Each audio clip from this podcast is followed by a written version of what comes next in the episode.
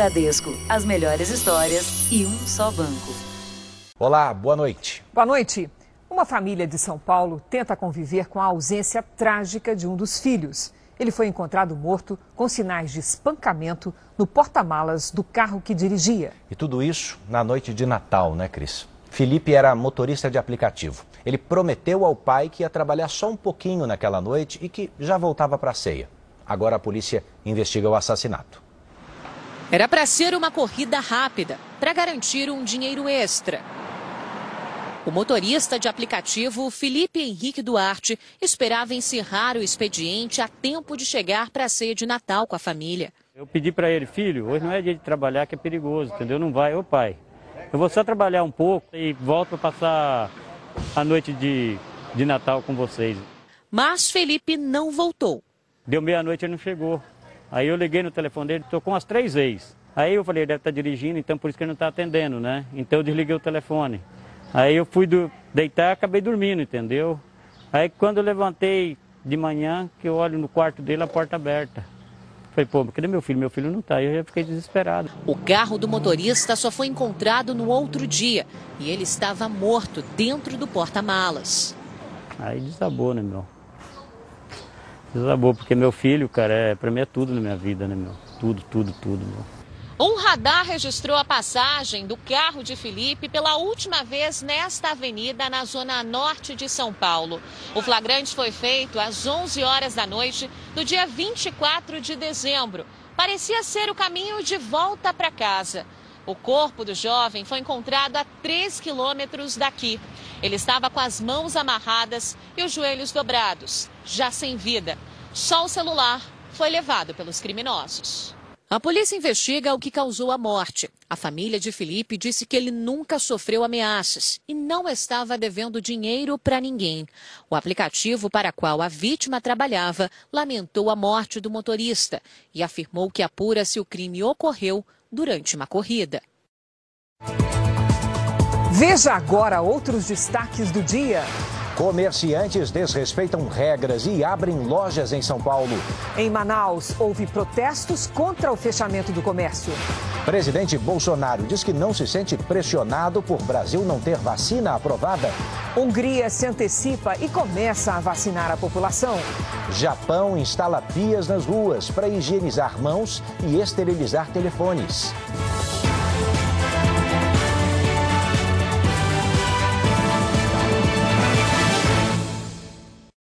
Oferecimento Bradesco. Em 2021, volte a brilhar.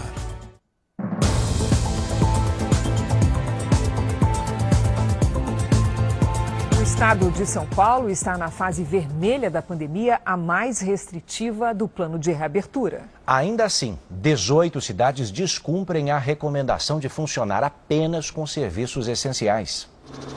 Nas ruas tradicionalmente movimentadas em São Paulo, uma pausa forçada fez o cenário mudar. Lojas fechadas nos bairros mais procurados nessa época do ano e restaurantes abertos só para entrega. A capital é uma das cidades que seguem o decreto do governo que deixou o estado na fase vermelha, a mais restritiva, durante alguns dias de 25 a 27 de dezembro e 1 a 3 de janeiro. Neste período, só serviços essenciais estão liberados para funcionar. Mesmo assim, teve flagrante de descumprimento. Na região do Brás, conhecida pelo comércio de roupas, as lojas não abriram. Já os ambulantes tomaram as ruas. A medida, segundo o comitê, é para evitar a circulação e aglomeração de pessoas e uma explosão de casos no início do ano que vem. Ao menos 18 municípios não cumpriram a recomendação e o que a gente encontra nas ruas é um movimento intenso, principalmente em lojas, para troca de presentes ou compras de última hora. Em Cotia e Itapevi, na Grande São Paulo, tudo se manteve aberto, inclusive salões de beleza. Não teve uma cadeira vazia. Se fechar, nós vamos trabalhar de que jeito? Hoje é dia normal, a gente trabalha normal. Né? Não tem como parar. Não tem como parar. Quem estava nas ruas disse que não tem jeito de segurar as pessoas em casa. Deixou aberto, o povão sai, né? Daí fica difícil. No litoral paulista, a maioria das cidades também permaneceu funcionando, levando em conta as regras da fase amarela. Todos os setores abertos, apenas com restrição de horários. E as praias que deveriam estar fechadas ficaram lotadas de banhistas. O governo explica que, apesar da recomendação, a fiscalização de estabelecimentos comerciais, praias e pontos turísticos é de responsabilidade das prefeituras. Ah, porque eu vi a live do prefeito falando que ia abrir. Daí você veio? Foi. Era melhor ter ficado fechado, né? Mas já que está aberto. Eu vim. O governo de São Paulo diz esperar que os municípios respeitem a fase vermelha e informa que a Secretaria de Desenvolvimento Regional notifica as prefeituras que não seguem as determinações. Em Manaus, uma multidão protestou no centro da cidade contra o decreto estadual que proíbe a abertura do comércio não essencial por 15 dias. A medida entrou em vigor hoje com o objetivo de frear o aumento da transmissão da Covid. As ruas do centro de Manaus amanheceram com lojas fechadas. Fechou literalmente as entradas, bloqueou, colocou barricadas mas cheias de manifestantes protestando contra o decreto do governo do Amazonas, que restringe o funcionamento do comércio a partir de hoje. Os trabalhadores percorreram diversas ruas da região com cartazes e gritos de ordem. Muitos deles sem máscara ou fazendo uso incorreto dela. A polícia acompanhou a manifestação. Houve momentos de tensão, mas sem confrontos. Se for na minha loja lá e filmar, eu tenho mais de 500 mil em mercadoria para vender agora. E eu vou pagar como essa mercadoria? No período de 26 de dezembro a 10 de janeiro de 2021, atividades não essenciais ficam restritas na capital e no interior do Amazonas. Entre elas, o funcionamento de shoppings, estabelecimentos comerciais, bares, restaurantes flutuantes e boates, além de comemorações em espaços públicos. Segundo o governo do estado, o objetivo é frear o aumento de casos e internações pela Covid-19, que já matou mais de 5 mil pessoas no Amazonas. Tudo isso que nós estamos fazendo é para preservar vidas, é para fazer com que a nossa, a, o nosso sistema de saúde não entre em colapso. O estado volta à situação registrada no pico da pandemia em maio deste ano quando atividades não essenciais também foram interditadas temporariamente. A ocupação dos leitos de UTI atingiu 92,6% em toda a rede pública. O principal hospital público para atendimento da doença no Amazonas, o Hospital Delfina Aziz, estava com 96,43% dos seus leitos de UTI ocupados na última quarta-feira. E olha, o governo do Pará também anunciou que vai haver limitação de público durante as festas de fim de ano no estado. A medida entra em vigor a partir da próxima segunda-feira.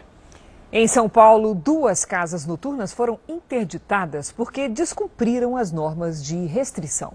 As festas irregulares reuniram centenas de pessoas. Agentes da Guarda Civil Metropolitana, da Vigilância Sanitária e policiais militares foram os responsáveis pelo flagrante e pela interdição. As casas noturnas, uma na Zona Sul e outra na Zona Oeste, descumpriam o limite de horário de fechamento do decreto estadual, que retornou à fase vermelha durante o final de ano. Nos dois locais, um deles com pouca ventilação, tinha tanta gente que a saída demorou. Desde o início da quarentena, 1.311 estabelecimentos foram interditados por descumprirem as regras de restrição. O corpo da juíza que foi assassinada pelo ex-marido foi cremado no Rio de Janeiro. Em mais este trágico feminicídio, o laudo do Instituto Médico Legal aponta que a vítima sofreu 16 cortes e perfurações à faca, a maioria dos golpes no rosto. O irmão da vítima foi consolado por amigos. A cerimônia foi reservada a pessoas próximas, que conheciam a juíza Viviane Vieira do Amaral Arronense. As três filhas não acompanharam a cremação. A guarda foi deferida no dia de ontem pelo plantão de Niterói para a avó e eh, nós prestaremos todo o apoio emocional e, além disso, apoio é, jurídico também. As meninas estavam a caminho da casa do pai quando a mãe foi assassinada a golpes de faca pelo ex-marido, na véspera de Natal. As crianças viram tudo de perto. De acordo com o laudo do IML, foram 16 cortes e perfurações que atingiram principalmente o rosto e o pescoço da juíza. O engenheiro Paulo José Arronense está preso, sem prazo para sair da cadeia. Em setembro, ele já tinha agredido a juíza e foi enquadrado na Lei Maria da Penha. Mas a escolta que a juíza tinha direito foi retirada pouco depois, a pedido da própria magistrada. O Jornal da Record teve acesso ao conteúdo dos depoimentos de testemunhas do crime. Uma delas contou aos investigadores que passava de carro pelo local e, ao ver as agressões, correu para pedir socorro. Na sequência, pegou as filhas da juíza e levou para um restaurante, com medo de que o pai também as machucasse. A cada dois minutos, uma mulher é vítima de violência doméstica no país. Agressão que pode acabar em morte. Em 2019, foram mais de 1.300 casos de feminicídio, segundo o Anuário Brasileiro de Segurança Pública. Número que este ano, com o isolamento social, pode ser ainda maior. Quase 90% das vítimas de feminicídio foram mortas pelo companheiro ou ex-companheiro. Nós somos o quinto país mais violento do mundo eh, em termos de violência contra a mulher. A punição adequada dessas pessoas que praticam esses crimes violentos é muito importante para que a gente mude a realidade. A brutalidade do assassinato da juíza Viviane Aronense no Rio chocou o país mas infelizmente não é um caso isolado. Em Santa Catarina, outras duas mulheres foram mortas pelos ex-companheiros que também não aceitavam o fim do relacionamento. O casal estava separado havia um ano. Os dois não passaram o Natal juntos, mas, segundo a polícia, o ex-companheiro foi até a casa da vítima em Forquilinha, dizendo que queria conversar.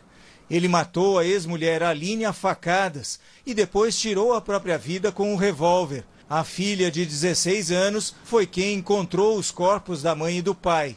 Esse foi o segundo caso de feminicídio registrado aqui em Santa Catarina nos últimos dias. Na noite de Natal, uma jovem de 23 anos foi morta pelo ex-companheiro em Jaraguá do Sul, no norte do estado. Thalia Ferraz foi assassinada a tiros na frente da família. O assassino fugiu do local. De acordo com os parentes, ele não aceitava o fim do relacionamento. Fica esperto que vocês não estão mexendo com idiota, não. Você brinca comigo, você Na véspera do crime, fez ameaças e mandou uma mensagem para a vítima prometendo uma surpresa. Este ano foram registrados 54 feminicídios em Santa Catarina. O crime de feminicídio não começa com a morte da mulher. Normalmente há um crime anterior, uma ameaça, uma censura, um empurrão, uma lesão corporal. Por isso que a mulher, quando percebe essas ocorrências de violência, ela deve procurar ajuda. Quando há uma intervenção precoce nos primeiros atos de violência, muito dificilmente esse crime vai migrar para um feminicídio. Um passeio por uma represa quase terminou em tragédia para uma família no sul de Minas Gerais. O barco em que estavam bateu após ser surpreendido pela força da água durante uma pescaria. No barco estavam cinco pessoas da mesma família, entre elas uma criança de oito anos. Durante o passeio pela represa, o grupo foi surpreendido por uma forte correnteza. Quando nós vimos que não tinha como passar, a gente tentou voltar mas aí já era tarde, o barco bateu na, na lateral da ponte. Começou a entrar água, apagando o motor. Foi aí que a gente tentou segurar o barco e não conseguiu. A criança e dois adultos foram resgatados por populares que socorreram os turistas com uma corda.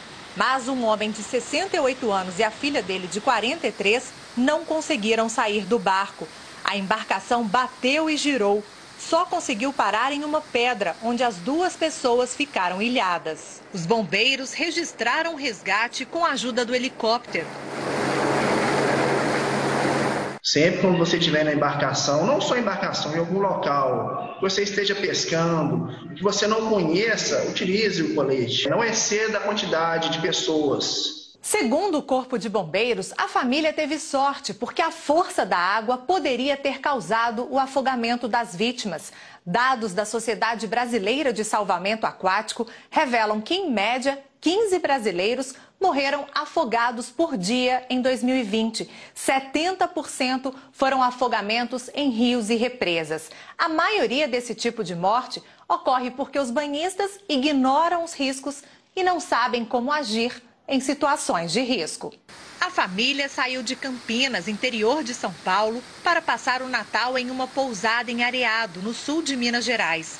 Depois do susto, reconhecem que nasceram de novo. A gente tem que ser mais prudente, né?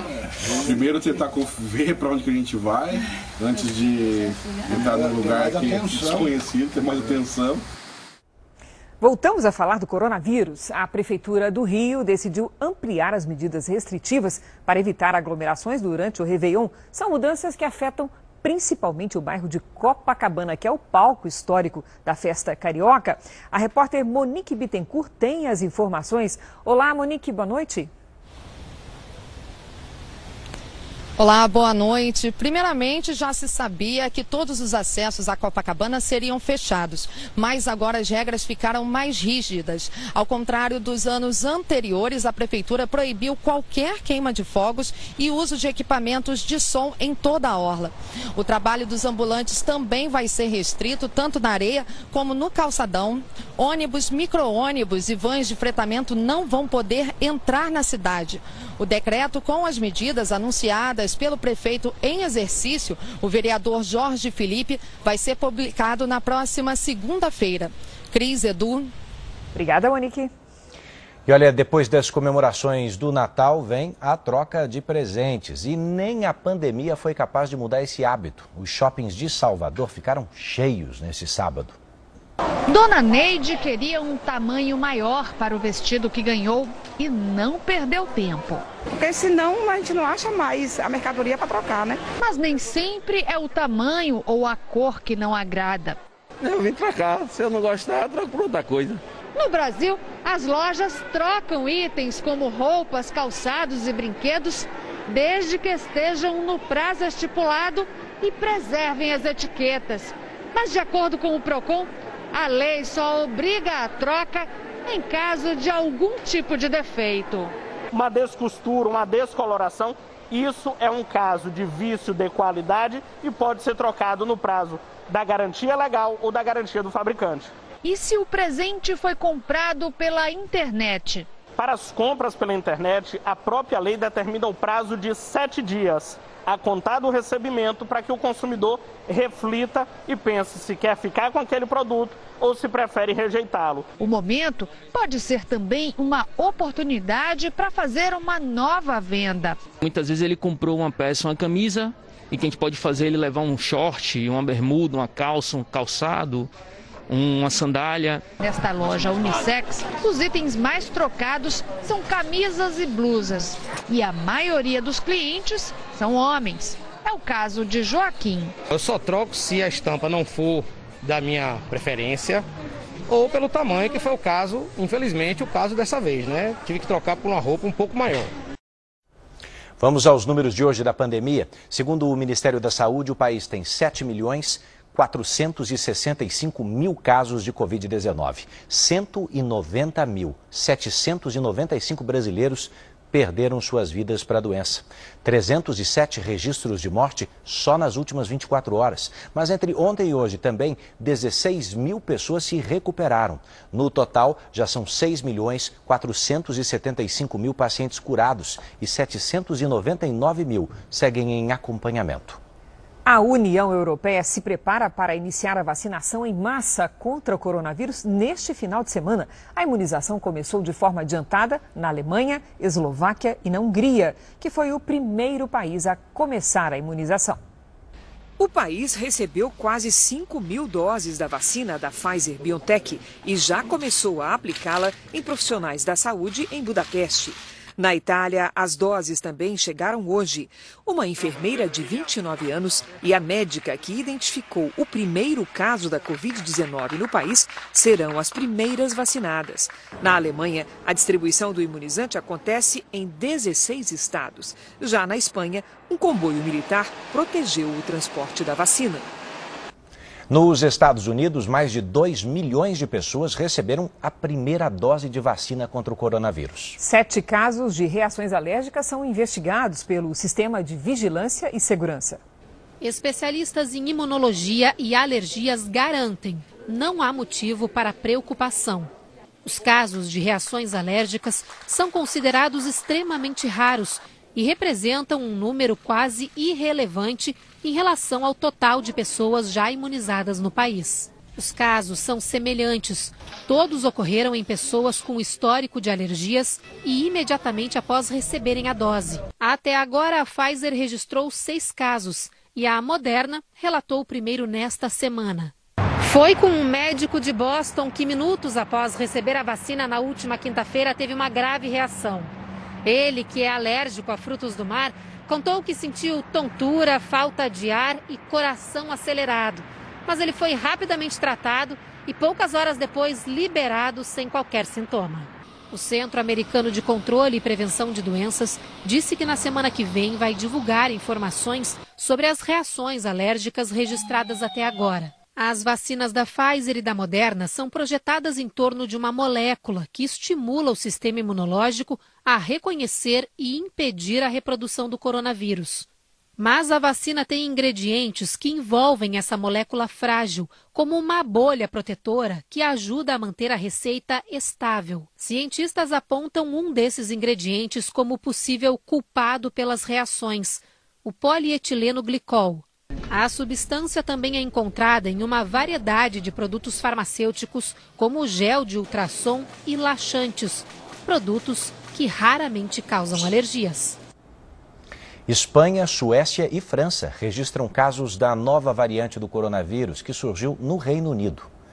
A nova cepa foi detectada na cidade de Tours, em um francês que mora no Reino Unido. Agora, ele está assintomático e em quarentena. Hoje, autoridades espanholas confirmaram quatro casos dessa nova variante em Madrid. São pessoas que viajar, viajam da Grã-Bretanha e desembarcaram no aeroporto da cidade. A Argentina vai barrar a entrada de turistas de países vizinhos, inclusive brasileiros, até o dia 8 de janeiro. A medida foi tomada por causa do aumento de casos da Covid-19. Argentinos precisam apresentar teste negativo da doença e cumprir quarentena de sete dias antes de voltar ao próprio país. Agora, uma notícia que nos dá alguma esperança: cientistas do Reino Unido estão testando um novo medicamento que pode impedir que alguém exposto ao coronavírus desenvolva a doença. A terapia com anticorpos daria imunidade instantânea contra a doença e poderia ser administrada como um tratamento de emergência para os pacientes que estão internados. O estudo é feito pela University College London Hospitals e a farmacêutica AstraZeneca. A equipe espera que o medicamento proteja os pacientes por até 12 meses. Se aprovado, o remédio pode estar disponível já em abril. A corrida por uma vacina contra a Covid-19 trouxe à tona a discussão sobre a eficiência dos imunizantes. Pelo menos cinco farmacêuticas já divulgaram os resultados e apontam eficácia entre 50% e mais de 90%. A primeira vacina a ter a conclusão dos testes divulgada foi a da Pfizer BioNTech, que apresentou 95% de eficácia. A vacina já está liberada em 19 países, além da União Europeia. Em novembro, a farmacêutica Moderna relatou eficácia preliminar de 94,5%. O imunizante já está sendo usado nos Estados Unidos. Já o governo russo garante que testes preliminares indicaram 91% de eficácia da Sputnik V. Mesmo sem a conclusão dos estudos, a vacina já está sendo aplicada na Rússia e na semana que vem na Argentina. Outra vacina com resultado conhecido é a da Universidade de Oxford, desenvolvida em parceria com a AstraZeneca. O índice foi de 70%. E esta semana, a Turquia informou que a Coronavac apresentou mais de 91% de eficácia, mas os testes ainda não são conclusivos. A vacina do laboratório Sinovac é a mesma que está sendo testada em São Paulo. O governo de São Paulo admite que os testes da Coronavac não atingiram 90% de eficácia, como na Turquia. Mas, por outro lado, os estudos aqui envolvem muito mais gente. 13 mil voluntários já estão em fase de conclusão. e conseguiram atingir 50% de eficácia, que é o mínimo exigido pela OMS e pela Anvisa em casos de emergência sanitária. Não tem como a gente comparar, porque a amostra é muito pequena da Turquia em relação à nossa. A gente não pode achar que uma vacina de 50% não é boa, ela é muito boa. Lembrem da vacina da gripe, ela gira em torno de 46 a 60% de eficácia e salva bilhões de vidas todos os anos. A cientista explica que a eficácia é a capacidade que uma vacina tem de prevenir a doença. Por exemplo, eficácia de 90% significa que de 10 vacinados, 9 ficam protegidos. Por isso, quanto maior o número de imunizados, melhor. Vamos supor, eu tenho mais de 90 e poucos por cento, mas só consigo vacinar 20% não vai resolver a pandemia. Porque eu preciso de, dessa imunidade de rebanho. Então, as vacinas são muito seguras, elas são eficazes, elas são a nossa maneira de sair da pandemia e evitar com que agentes infecciosos circulem na população. E a propósito, quase 5 milhões de pessoas em todo o mundo já se vacinaram contra o coronavírus. No Brasil, nossos repórteres mostram que o programa de imunização federal pode atrasar ainda mais. A vacina ainda é um sonho para os brasileiros. Até agora, nenhum laboratório entrou com um pedido de registro do imunizante na Agência Nacional de Vigilância Sanitária. O quadro do momento é o seguinte: o Instituto Butantan, com a Coronavac e a Fundação Oswaldo Cruz, em conjunto com o laboratório AstraZeneca, ainda não pediram o registro de uso emergencial nem o registro definitivo à Anvisa. Já as vacinas Janssen, da Johnson Johnson e da Pfizer, que também não solicitaram registro, ainda estão sem o certificado das boas práticas, que é uma etapa fundamental do processo de aprovação. Mesmo assim, pelo Plano Nacional de Imunização, a população deve começar a ser vacinada em fevereiro. Por enquanto, o caminho é esperar a entrega à Anvisa dos documentos que comprovam eficácia e segurança das vacinas. A expectativa do Ministério da Saúde é de que a Anvisa utilize o mês de janeiro para analisar os dados e possa pelo menos emitir o registro emergencial dos imunizantes. Dentro da Anvisa, pessoas com quem eu conversei não se comprometem com esse cronograma e acreditam que neste momento quem marcar a data para o início da vacinação no país pode ter que mudar essa previsão.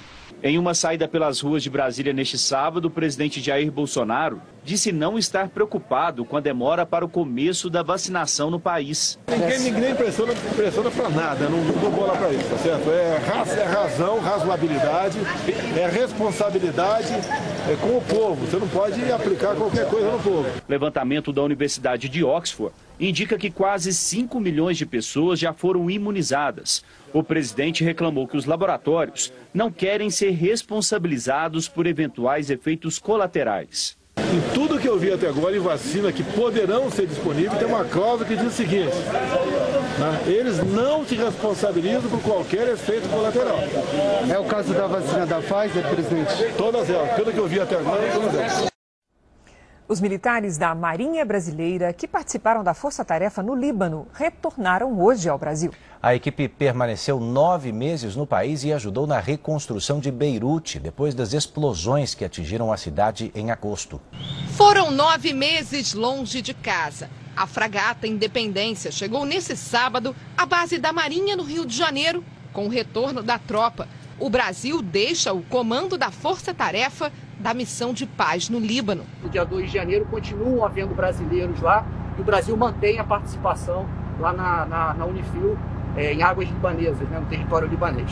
Uma missão marcada por desafios diferentes. O comandante da embarcação lembra da explosão no porto de Beirute, em agosto desse ano. O acidente deixou cerca de 200 mortos e 4 mil feridos. Navios que estavam atracados também foram atingidos. Por sorte, a fragata brasileira havia saído do porto horas antes e navegava a 16 quilômetros de distância. Ainda assim, os militares sentiram o impacto. Foram momentos bastante apreensivos e que nós acompanhamos de perto o que aconteceu ali no porto de Beirute naquela data de 4 de agosto. Os trabalhos passaram a ser resgate de vítimas e reconstrução da cidade libanesa.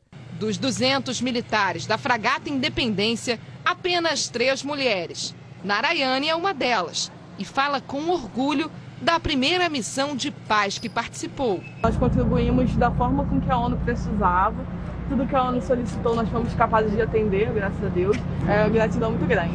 No Líbano, o Brasil fez mais de 20 patrulhamentos no combate ao tráfico de armas e drogas. A próxima missão internacional da Marinha do Brasil já está programada para maio de 2021. O navio partirá aqui do Rio de Janeiro em direção ao sudeste da África.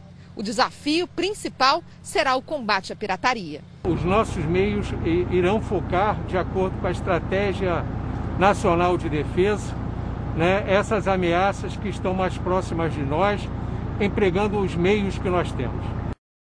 Nos Estados Unidos, o presidente Donald Trump não assinou hoje o pacote de ajuda financeira no valor de 12 trilhões de reais. Trump não concorda com a divisão dos gastos. Para o presidente norte-americano, o valor destinado ao auxílio emergencial para os desempregados de pouco mais de 3 trilhões de reais deveria ser maior. Com isso, 14 milhões de pessoas podem ficar sem o auxílio. Veja agora os destaques do próximo Domingo Espetacular. Ele saiu de casa ainda adolescente, agora está prestes a rever a mãe depois de 50 anos. O que uma carteira perdida tem a ver com esse reencontro? Uma paisagem que parece outro planeta. Nossa equipe mostra que segredos estão por trás destes portões já imaginou começar o ano com uma vista como esta? Piscina panorâmica, cercado de luxo, num casarão com seis suítes. Você pagaria 280 mil reais para passar o Réveillon aqui. Pegamos carona com 14 bis para saber por onde anda a banda que já tem 40 anos de carreira. A história da fã que contratou um grupo para tocar na festa de casamento, mas fez questão de assumir os vocais. Eu falei, menina, menina. E eles revelam ainda quem é o ídolo que inspirou a letra de um clássico. É neste domingo espetacular. Até lá. Escorpião anda cada vez mais acostumado ao nosso ambiente urbano. A presença deles nos grandes centros cresceu muito nos últimos anos e é ainda maior quando chega o verão. Foi o neto do seu Teodoro que achou o bicho. O menino foi levantar um móvel aí no quarto e ele estava embaixo do móvel. No Jardim Miriam, na zona sul de São Paulo, os escorpiões amarelos têm sido visitas constantes e indesejáveis. Esse negócio de pandemia, você tem um, um, um calçado para usar fora, outro dentro. Esse que fica do lado de fora, você tem que observar bem. Na casa da Nancy, já apareceram duas vezes. Cada ano que passa vai aumentando. Os escorpiões se proliferam nas cidades porque se adaptam bem ao ambiente urbano, onde eles encontram fartura de alimento e poucos predadores. Agora, nesse bairro, o principal foco está aqui, nesse córrego, onde há muito lixo acumulado, esconderijo, abrigo à vontade para os escorpiões. Este biólogo explica que os escorpiões normalmente gostam de locais quentes e secos, mas nas cidades eles se adaptaram à umidade também. A principal fonte de alimento desses aracnídeos são as baratas. O acúmulo de lixo, a falta cuidado com, com terrenos baldios. Esse é um problema muito grave. E não só na capital. Em Jundiaí, no interior do estado, muitos bairros sofrem infestações. Este morador precisa fazer dedetização a cada quatro meses. Eu já achei na parede, achei perto do teto, na escada de casa, no banheiro, na banheira, entendeu? Então é um perigo. Ele encontrou seis escorpiões em casa. Já a Carolina pegou nove. Com uma filha de quatro anos e uma bebezinha que começa a engatinhar, ela não tem mais sossego. Eu fico morrendo de medo, porque eu não sei se tem lá dentro, né, se eles entraram dentro de casa. Crianças de até três anos e idosos são os que mais podem sofrer caso levem uma ferroada. Tem que correr com essa pessoa para o hospital. Que hospital? Qualquer hospital, qualquer unidade básica de saúde que possua o, veneno, o, o antídoto anti-escorpiônico. De acordo com o Ministério da Saúde, o número de pessoas picadas por escorpiões em todo o Brasil cresceu quatro vezes entre 2008 e 2019, de 40 mil para quase 162 mil.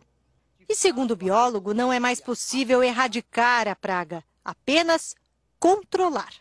Evitar de deixar lixo acumulado, louça amanhecida do dia para a noite, acondicionar muito bem o lixo, não deixar restos de materiais de construção, de obras na casa da gente, utilizar telas nos ralos, nas janelas.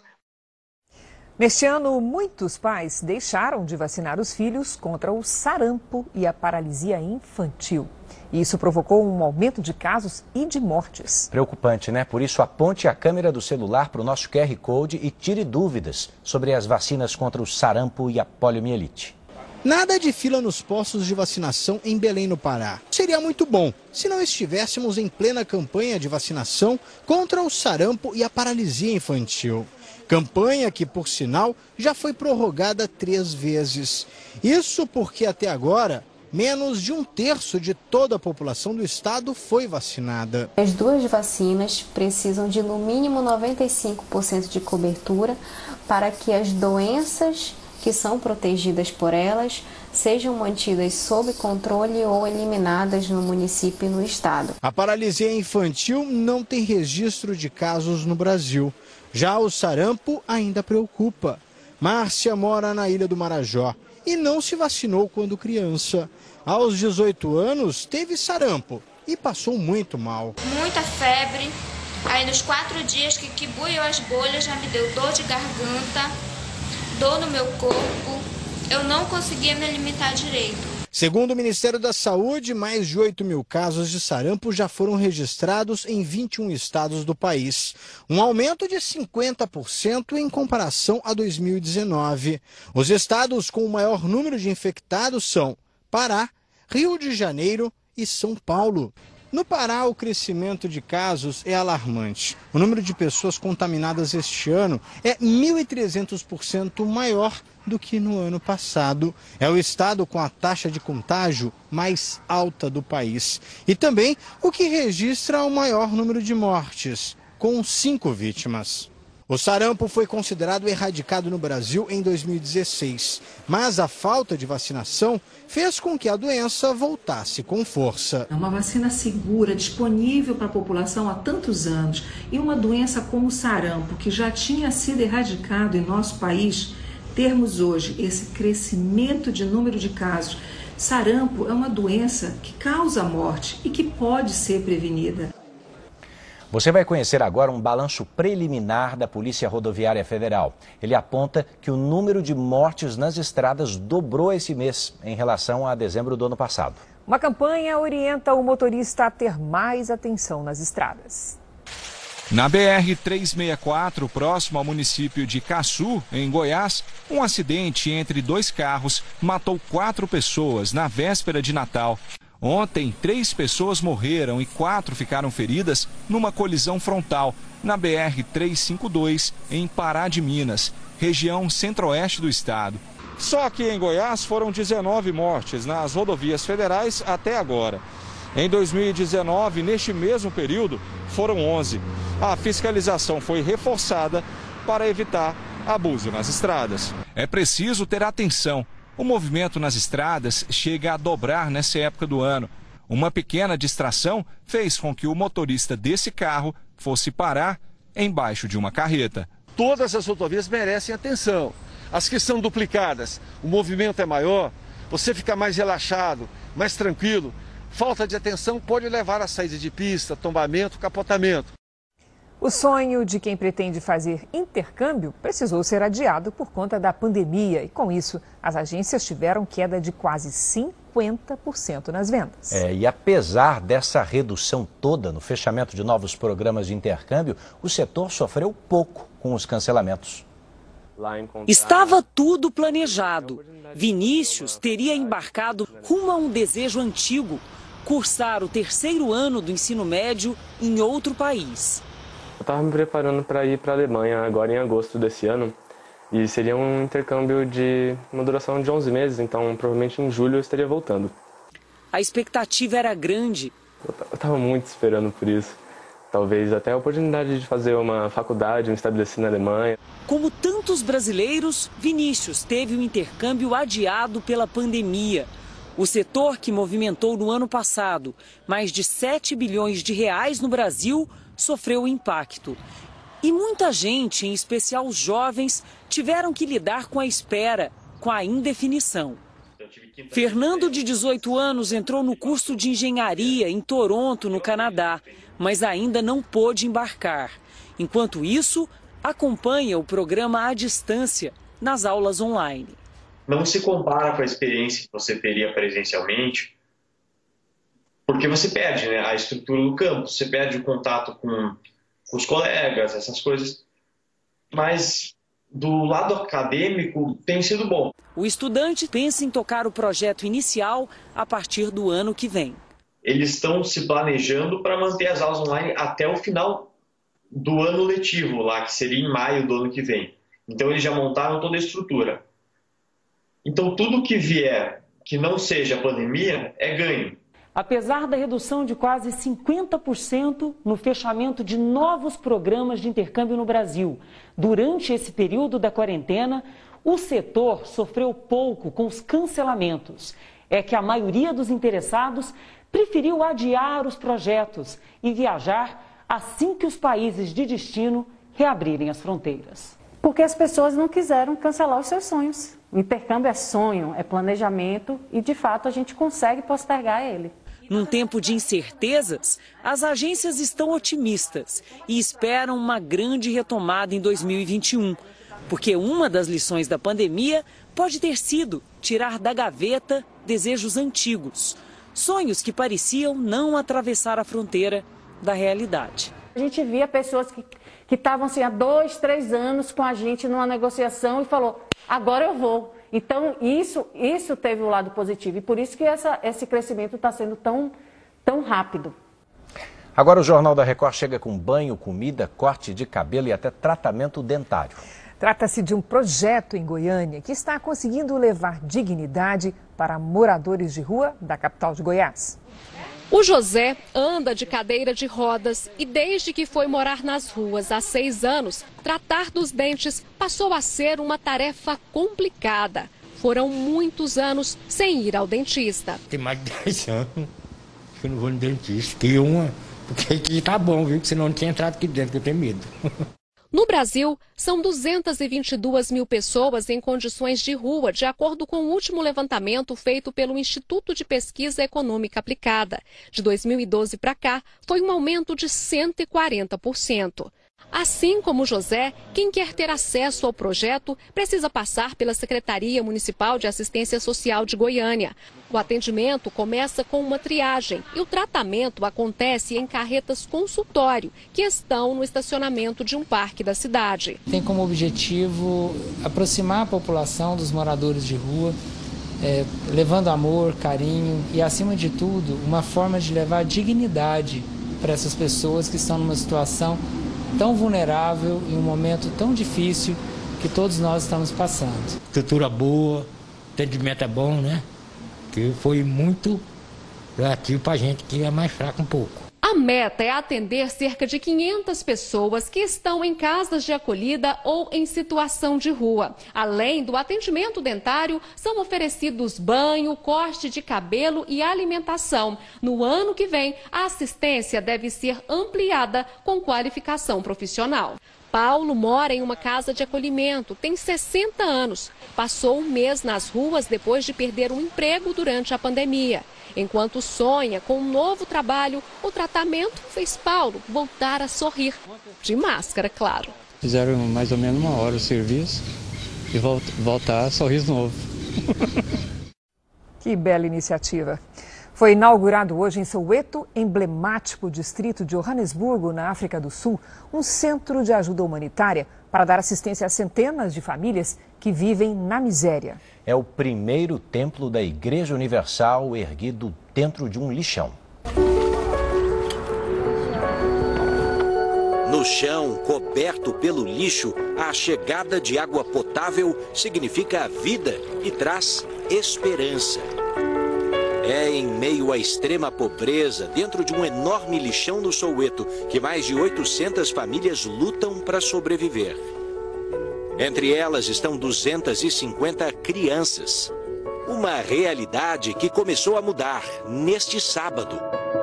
A notícia da construção de um templo da Universal, o primeiro da África do Sul dentro de um lixão, foi comemorada pelos moradores.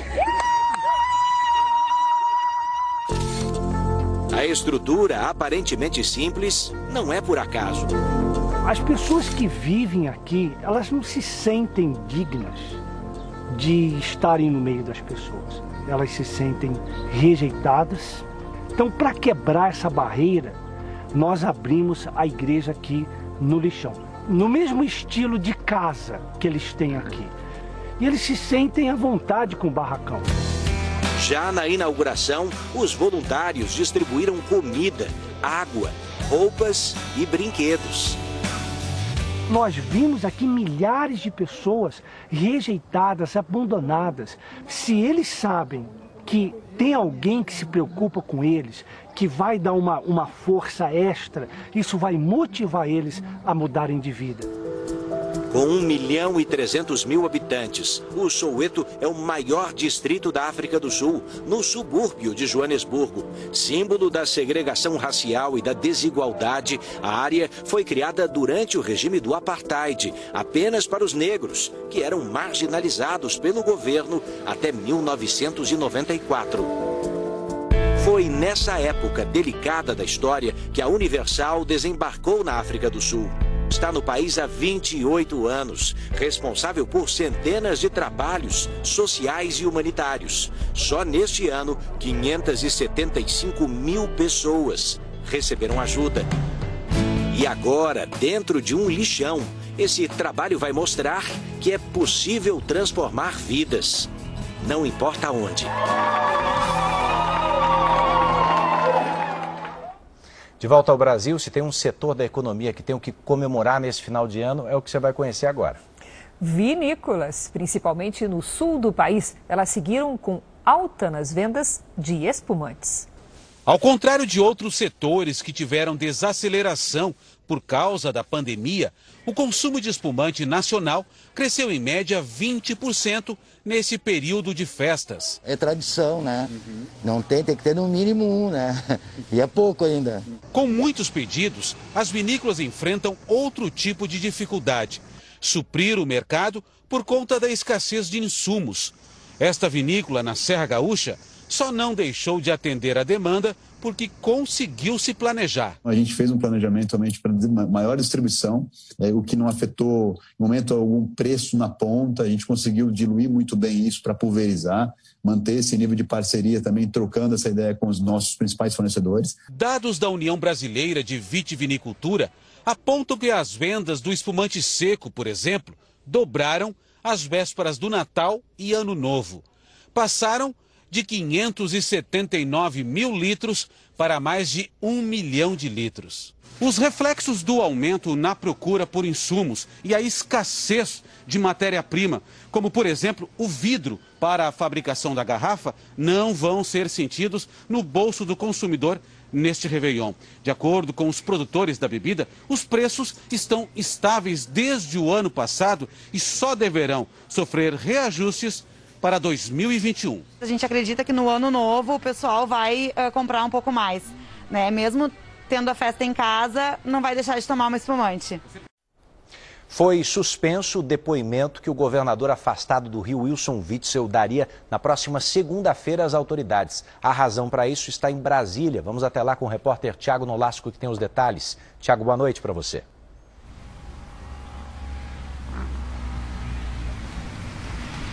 Será que o Thiago não nos ouve? Pode voltar com ele daqui a pouco. Oi, Edu. Boa noite para você, para a Cris e para todos. A decisão é do ministro Alexandre de Moraes, aqui do Supremo. Ele atendeu a um pedido da defesa do governador afastado. E determinou que o depoimento só pode ser realizado depois que os advogados de Wilson Witzel tiverem acesso a todos os documentos enviados pelo Superior Tribunal de Justiça. O governador afastado seria ouvido pelo Tribunal Especial Misto do TJ do Rio no processo de impeachment. A decisão também adia o depoimento do ex-secretário de Saúde do Rio, Edmar Santos. No processo, o governador afastado é investigado por supostos desvios na área da saúde. De Brasília, Tiago Nolasco. Obrigado, Tiago. A região central da Inglaterra está debaixo d'água por causa da tempestade Bella. Centenas de pessoas precisaram deixar as casas por conta do transbordamento de rios. O mau tempo deve durar todo o fim de semana, com ventos que podem passar dos 120 quilômetros por hora.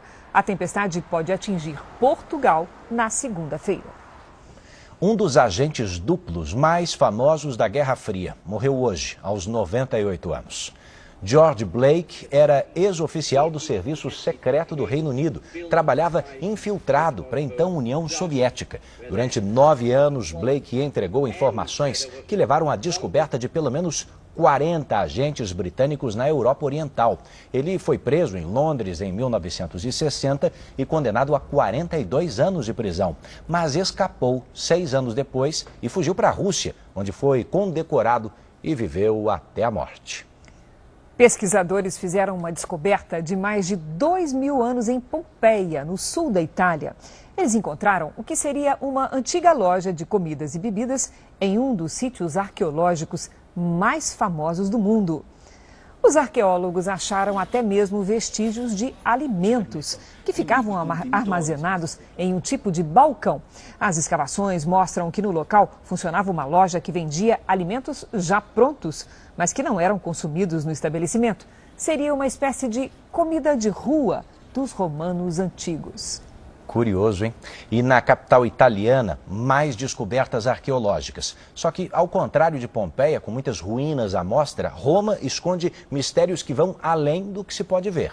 O subsolo das construções milenares guarda tesouros de um dos maiores impérios da antiguidade. Roma mistura o moderno com o histórico. Diversas escavações tornam a cidade um polo atrativo para arqueólogos e historiadores. A última descoberta foi a de dois bustos em excelente estado de conservação. As peças datam do período imperial de Roma, cerca de dois mil anos atrás. Uma das obras seria parte de uma estátua de dois metros do imperador Augusto, fundador do Império Romano. E a outra é atribuída a Dionísio, uma figura da mitologia grega que também faz parte da história romana. Porque de altíssima qualidade. Para o diretor de Superintendência do Patrimônio Cultural da capital italiana, é surpreendente encontrar peças em ótimo estado como essas, porque na Idade Média, muitas dessas obras foram destruídas para serem usadas como material de construção. As descobertas fazem parte de um projeto milionário financiado pelo Azerbaijão. A ideia é construir um parque arqueológico no meio da cidade. Uma obra que ligaria o Fórum Imperial Romano a outros fóruns construídos por imperadores. Os engenheiros precisam ter cuidado por onde escavam. Isso porque, frequentemente, as escavações levam a obras do período imperial romano. Uma delas, em 2018, revelou uma mansão de 14 quartos a 12 metros de profundidade. Já os bustos e mais uma série de peças de guerra, achadas recentemente, ficarão expostos no Fórum Imperial, bem próximo de onde foram encontrados. A histórica Via Alessandrina de Roma. Jaffa significa bela em hebraico. E essa é uma das principais características dessa que foi uma das primeiras cidades do mundo. Atualmente, Jaffa atrai milhares de turistas ao litoral israelense. Ao lado da arquitetura moderna de Tel Aviv, fica o porto de Jaffa, o mais antigo no mundo. O lugar que nasceu cidade passou a fazer parte de Tel Aviv nos anos 50 mas até hoje conserva uma personalidade própria que resiste ao tempo. As construções históricas, ruas estreitas, feiras e mercados atraem visitantes do mundo inteiro. Uma das maiores atrações é a gastronomia típica daqui de Jaffa mesmo. Mistura sabores da África e da Europa com temperos da região. Esse restaurante aqui é um dos mais famosos. A especialidade é um prato com uma receita simples, um nome complicado e um sucesso enorme. A shakshuka é feita com ovos, tomates, temperos locais e às vezes salsichas. Cada família em Israel tem sua própria receita. É apimentado e tem que comer com o pão israelense o halá, que é um pouco doce. Todo fim de semana, o restaurante enche de clientes querendo provar. Nos últimos meses, por causa do coronavírus, as pessoas sentam do lado de fora, mas não deixam de vir. Depois da shakshuka, está na hora da sobremesa. Um doce típico feito com queijo e mel. E deve ser muito bom porque olha só o tamanho da fila. É muito bom, é famoso, vale a pena esperar, diz esse casal. o doce leva massa de semolina, sorvete de creme de queijo, um mel especial, mais queijo e uma pitada de pistache. A receita é preparada na hora e cada passo é importante. E como a história da bela e doce Jafa não decepciona.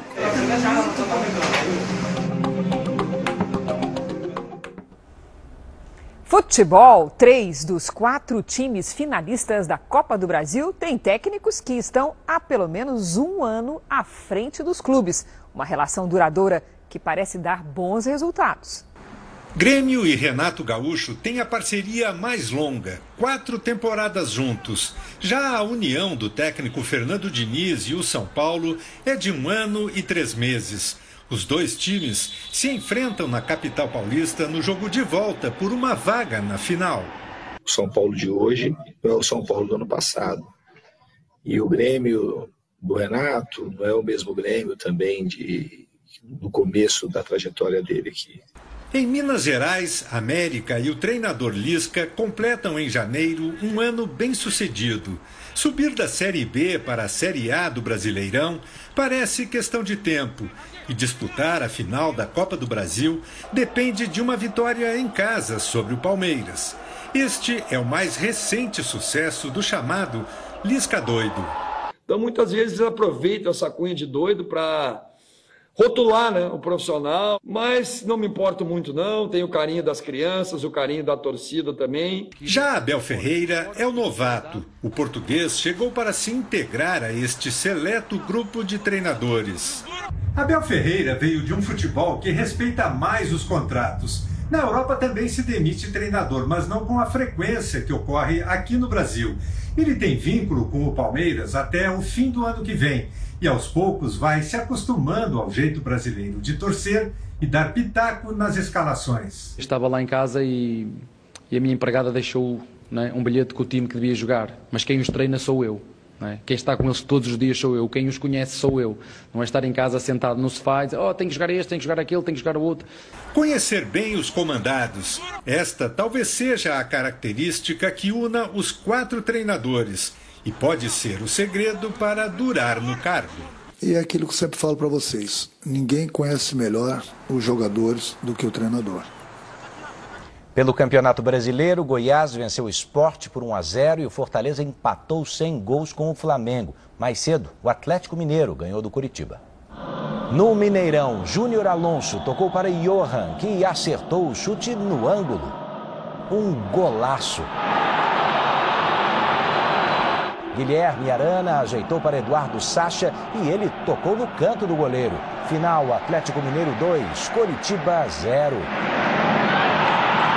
Já na Europa, o dia foi de clássico londrino e de duelo pelas primeiras colocações do campeonato inglês. O Leicester, vice-líder, recebeu o terceiro colocado, Manchester United, que saiu na frente com Rashford. O português Bruno Fernandes saiu jogando errado e a bola sobrou para Barnes, deixar tudo igual. No segundo tempo, o uruguaio Cavani tocou para Bruno Fernandes se redimir. Mas no final, Vardy empatou de novo. O árbitro considerou o gol contra do zagueiro Tuanzebe, Final, Leicester 2, Manchester United 2. No clássico de Londres, o Arsenal fez 1 a 0 no Chelsea de pênalti com Lacazette. Chaka, de falta, ampliou ainda no primeiro tempo. O terceiro gol parecia um cruzamento, mas o chute de Saka bateu na trave e entrou. O Chelsea diminuiu com Abraham. Arsenal 3, Chelsea 1. Placar final. A gente sabe que lavar as mãos é uma das principais ações para combater o coronavírus. Mas, Edu, você teria coragem de lavar as mãos com água reutilizada? Olha só se você me garantir que é água limpa de verdade.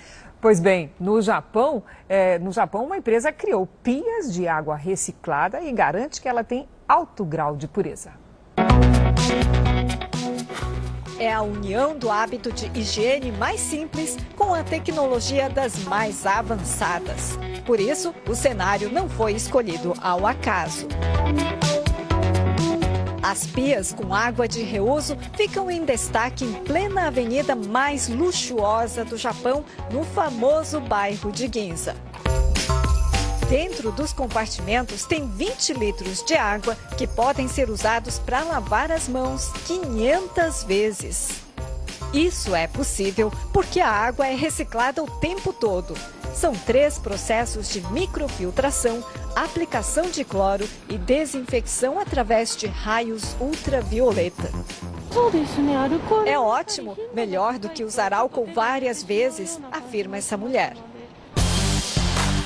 E tem mais. Enquanto lavam as mãos, as pessoas podem deixar o telefone nesse dispositivo durante 30 segundos, tempo suficiente para desinfetar o aparelho.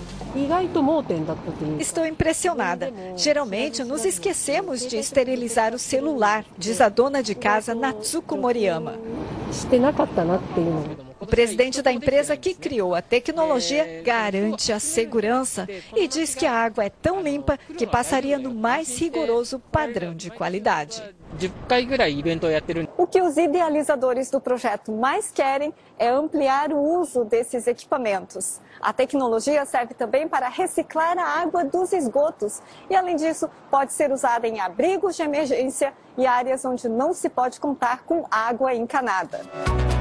4 mil unidades de reaproveitamento da água já estão em uso no Japão, para que em tempos tão difíceis não falte a ninguém conscientização e principalmente água limpa.